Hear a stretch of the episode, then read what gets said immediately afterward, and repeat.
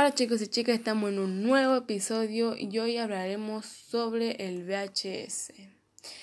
El VHS se creó en los años 80, la cual servía para grabar o reproducir películas.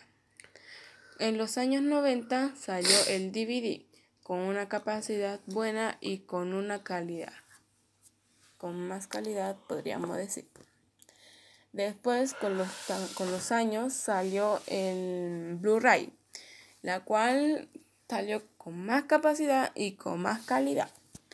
Y actualmente salió el que conocemos ahora, el a través del Internet, la cual a través del Internet podemos ver películas de nuestro interés a través de, la, de las aplicaciones de Netflix, Disney, Amazon Prime, YouTube, etcétera.